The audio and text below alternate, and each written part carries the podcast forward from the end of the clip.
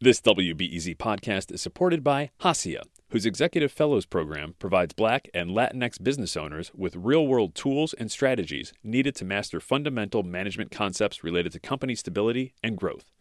Registrants learn through one on one executive coaching sessions with subject matter experts in the areas of finance, business development, operations, and legal. More info at haciaworks.org. Sometimes you just need a quick overview of the news. Other times you need a deeper understanding of what's going on. The Rundown podcast has all of that, and it's Chicago based, so you know what's up in your neighborhood and across town. Listen to The Rundown wherever you get your podcasts. Hi, I'm Justin Kaufmann, and this is Reset. If you want to be a leader in your city, write down these 15 words. The 15 words are what's something simple I can do that'll have a positive impact on my block. And I'm telling you, if you start with the simple things, you can develop the muscle it takes to take on bigger challenges. That's the voice of Jamal Cole speaking at a Lori Lightfoot press conference late last month. He's the man behind the organization you've been hearing a lot about lately. It's called My Block, My Hood, My City. In a short amount of time, Cole and his organization have raised over a million dollars to help small businesses on the South and West Side affected by recent looting. From his work raising money this past week to his efforts to shovel sidewalks for seniors, Cole is a true community organizer. Jamal Cole, welcome to Reset. Hey, thanks for having me, man. How you doing today? I'm good. So let's first talk. I want to talk about the initiative to help small businesses on the south and west side. Uh, tell, tell me what my block, my hood, my city is doing for for small businesses. You know, we are for protests. But we're not for um, the senseless uh, destruction of um, you know businesses in our community. So there's been a lot of looters that have taken you know, hammers and batons to, um, you know, breaking windows of small businesses and spraying graffiti and pretty, you know, using the crisis as an opportunity to tear down, you know, a black and brown community. So we started um, a small business relief fund to support them with their ongoing operations, to repair, um, to do some graffiti removal, to do some light construction, to do some painting. And we um, just put that button on our website, and we were able to raise some money and get a lot of volunteers that offered to help too. Yeah, and, and I know you, and I know you're vocal about uh, the community you live in Chatham and, and other and, and other communities around there. I'm I'm interested when you see that happen, when when you see vandalism and destruction happening in neighborhood and the communities that you're in. How how does it make you feel? Like, what were you feeling before you even started this initiative? Well, you know what I mean. There's been a, healthcare crisis going on in Chicago long before COVID-19 got here. Um, you know, we've been calling gun violence in Chicago a public health issue for decades. Sometimes that feels like it's just eloquent wordplay right now. But um, I feel like, uh, yeah, man, there's a, the communities are blighted. There's a, a high crime rate, and I mean that's clearly because there's under-resourced schools, um, divested community, a high incarceration rate, high unemployment, and this leads to this leads to violence. So it's not regular, and that um, you know there's more technology on the light poles than there's in the classrooms. Um, there's paddy wagons parked outside the front of the high schools. You can't really be inspired when you have to go to McDonald's to use the Wi-Fi. You know what I mean? So there's a, um, it's a lack of a, a lack of hope, and um, we're trying to change that. We're trying to change that by showing kids more than their the infrastructure of their neighborhood. So we, our Explorers program helps get them out of their um, mm-hmm. their neighborhood and expose them to different parts of Chicago. You've been doing the Explorer program for a while now, and you know, I, I thought of you a, a, lot in the last couple weeks just because even before, and I think it's great that the city uh, partnered with you for this small business relief, but you, you've been such a uh, stalwart when it comes to just believing in your block. Where is the idea that your activism goes block to block? Democracy starts from the block for me. Um, you know, I feel like uh, um, my preschool graduation speech was, you know, we, the class of 1988, are determined to be our best at whatever we say or do you know, we'll share a smile and lend a hand to our neighbor because no matter what, we'll be the best in a lifetime. So that's like 50 words that I did in 1988. But yeah. it talked about being just lending a hand to your neighbor. So that's the mission statement of my life. A lot of times we know who's on Trump's cabinet, but we don't know who our next door neighbor is. Um, you know, how can you like what's something simple you can do that'll make a difference, man? If you start with the simple things, it's not easy, but if you start with the simple things, I've learned that you can develop the muscle it takes to um, to take on bigger things. And Jamal, I mean, I, I feel the same way. I feel like at a certain point, I remember my parents instilled in me this volunteerism and to give back to the neighborhood I live in. And at some point, I went to college. I went to different places. I started to to drift away from that. What kept you so strong and so committed to volunteerism and being and being a part of your community? Well, because you know I, I grew up um, having to eat at homeless shelters, you know, and I, I remember being embarrassed having to eat Thanksgiving dinner, and, and my dad was like, "No, man, go over there and get your food." I was embarrassed because my classmates were, were um, you know, in high school, they were the ones volunteering and have the clear gloves on, serving the food. But it really kept me humble. When I I didn't know what volunteers were, but I knew when I got older, I wanted to to, to do that. I wanted to um, to help out. I wanted to be a part of something that was helping. So that's always stayed with me, man. When you grow up sleeping in the back of a U-Haul truck, you know, when you grow up, um, nobody ever met went to college. You know what I mean? So it was like I it was just I mean I just I love being a part of like positive stuff. I, I can't. It just makes me feel like I'm I'm contributing. Mm-hmm. Jamal Cole's my guest. He's the founder of My Block, My Hood, My City, talking about, of course, a small business relief fund, which has gotten uh, a ton of press and raised mil- over a million dollars in two days. I think that just shows the resiliency and the power of not only your organization, but Chicagoans who want to help. Does it inspire you that, that you raised that much money quick? I mean, was to think about how many people wanted to help and wanted to, to help small businesses on the South and West Sides rebuild? definitely inspired. I mean, America is real busy right now, but uh, you know, being busy ain't enough. Clearly, um, you know, everybody wants to do something big and do it soon. So I feel like um, it's good to see that um, corporations and people are being. Well, first of all, our biggest donation was like the average donation was sixty nine dollars. So it came from just people like me and you, and that just donated. Hey, this is what I could do. I feel like right now the status quo can change, and I feel like we we have to take advantage right now. So, and, uh, how can we invest in systemic change? Again, I told you we had an Explorers program. A lot of kids in Chicago live in neighborhoods where there's 15 currency exchanges and no banks. So if you ask them, hey, what's a job at a bank? They don't know. They've never been to one. Um, they've never waited for a taxi before. They've never been in an elevator. Their whole worldview is shaped by the infrastructure of North Lawndale or Englewood. That's tragic, man. And so by 2025, I'm hoping that we will never hear another Chicago kid say he's never been downtown before. Um, we work with 10 schools right now, but we have a you know, a 36 school waiting list. So we need people to help us support those schools. So we don't want no kids saying that they ain't never been downtown, especially a kid that wants to work in marketing but's never been on an elevator. This is real stuff happening. So we need to expose these kids to jobs, um, professions, you know, cuisines and cultures and stuff like that. Mm-hmm. Uh, with my block, my hood, my city, we've is, you guys have been doing this, and you talk about the Explorers program, and I mentioned at the top about shoveling snow and and the, the what you were doing with my block, my hood, my city over the over the winter time, yeah. in the last couple winters. All these yeah. issues, and you've been talking about the issues of systemic racism and, and uh, inequities for a long time. For for to be in this moment where the lens of the mainstream media has moved and shifted to to shine a light. What does that mean to you that that the things that you've been talking about seem to be being heard right now in this country? You know what, man? Uh, I'm a student of effective communication. I've been listening more. I'm on shows right now with the founders of Black Lives Matter, and they've been studying police reform for a long time. So, you know, I'm learning now about universal chokeholds and how the um, FOP contract allows police officers to be silent for 70 something hours. I, I'm taking the opportunity not only to like, you know, try my best to educate people, but I'm I'm really using it as an opportunity to listen. Um, but I'm prepared, man. I'm very, I'm, I'm very prepared and and I think that people are outraged right now, and I want to make sure that I'm I can not only be um I can inspire hope and arouse enthusiasm in people to do something, like move beyond being empathetic and being compassionate. So I'm yeah I'm just I'm staying ready. I'm staying working out. I'm staying reading and um listening more than I, than I speak right now.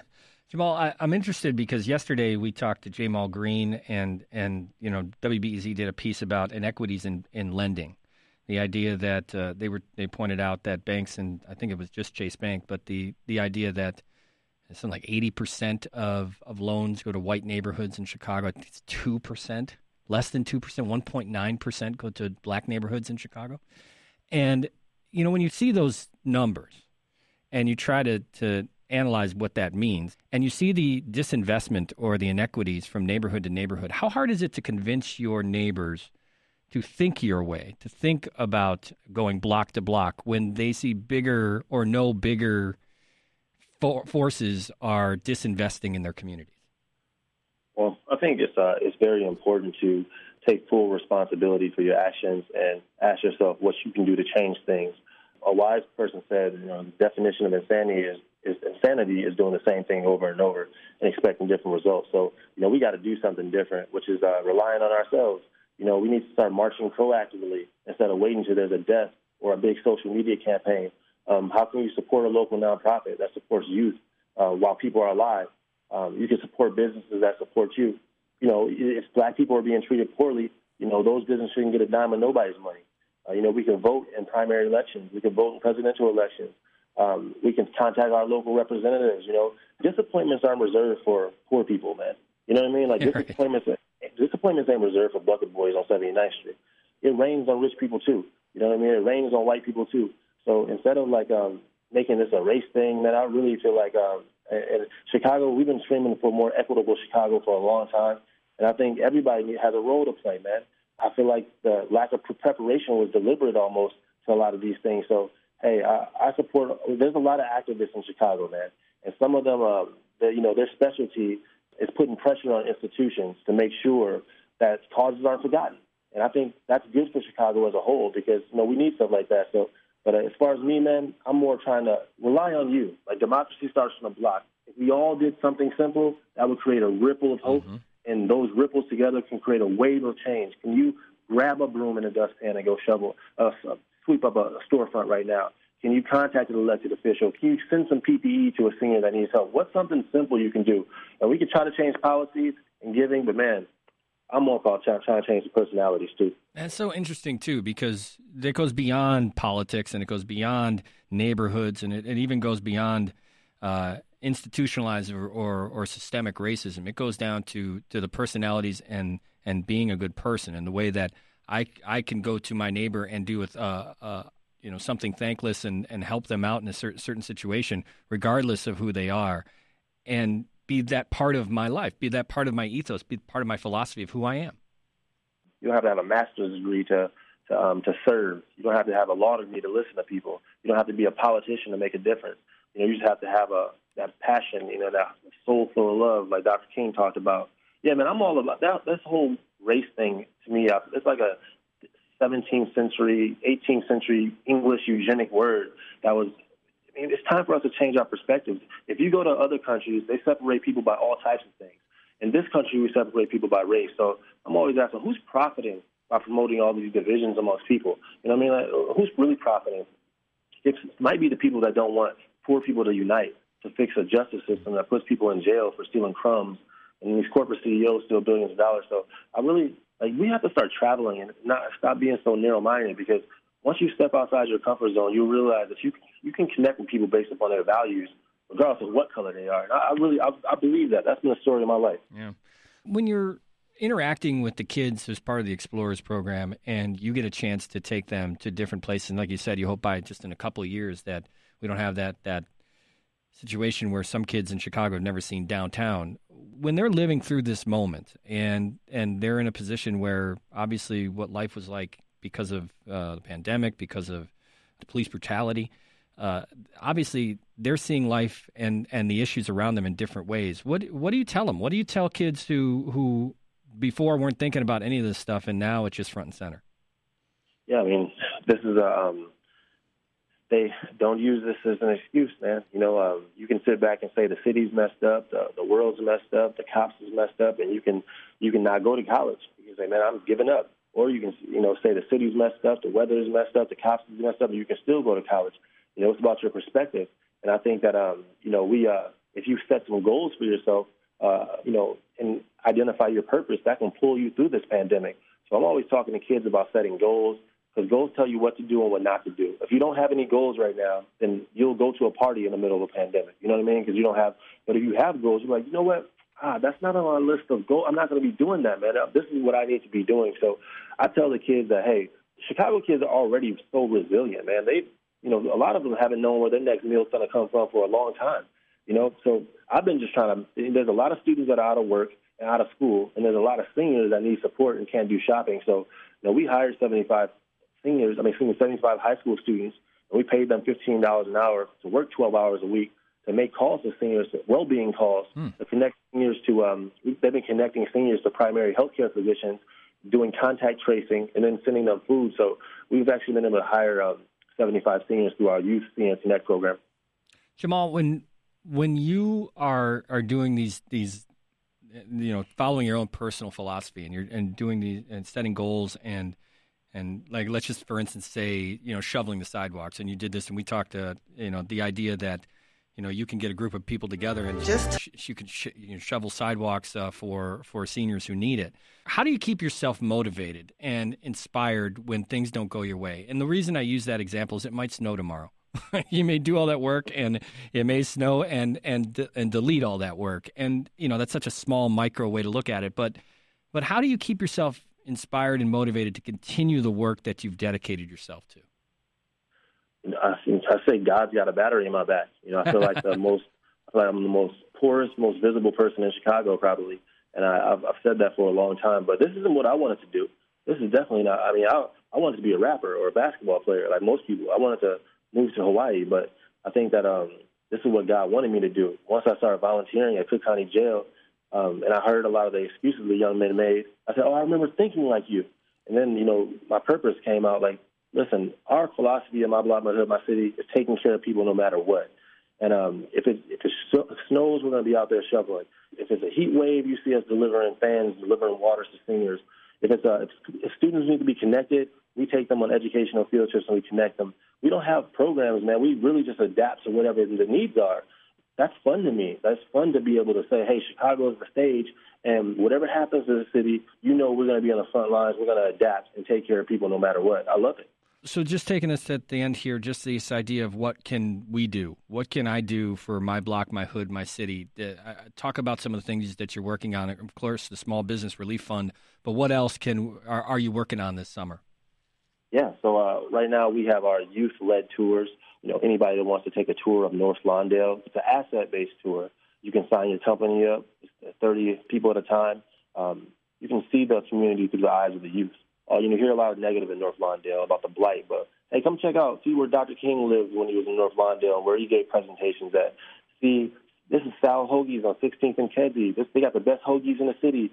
The kids will show you this is my block. This is what this is what means a lot to me. And so I think taking these youth-led tours is a good opportunity for people to step outside their comfort zone and learn the history of Chicago. You can also get involved with our volunteering events. Again, over 300 businesses have reached out to us that need support if you have skills with um, graffiti removal, painting, um, light construction, glass repair, you can volunteer there.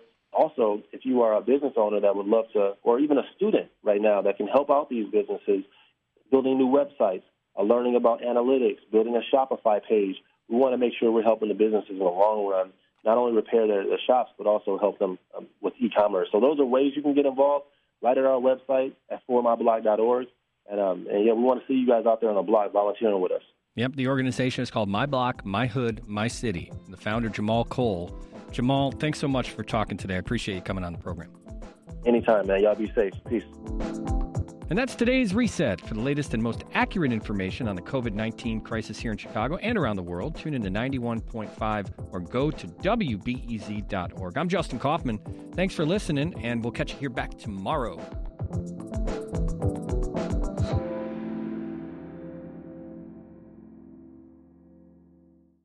At a time when information continues to come at us faster and faster, sometimes you need to hit pause and rewind.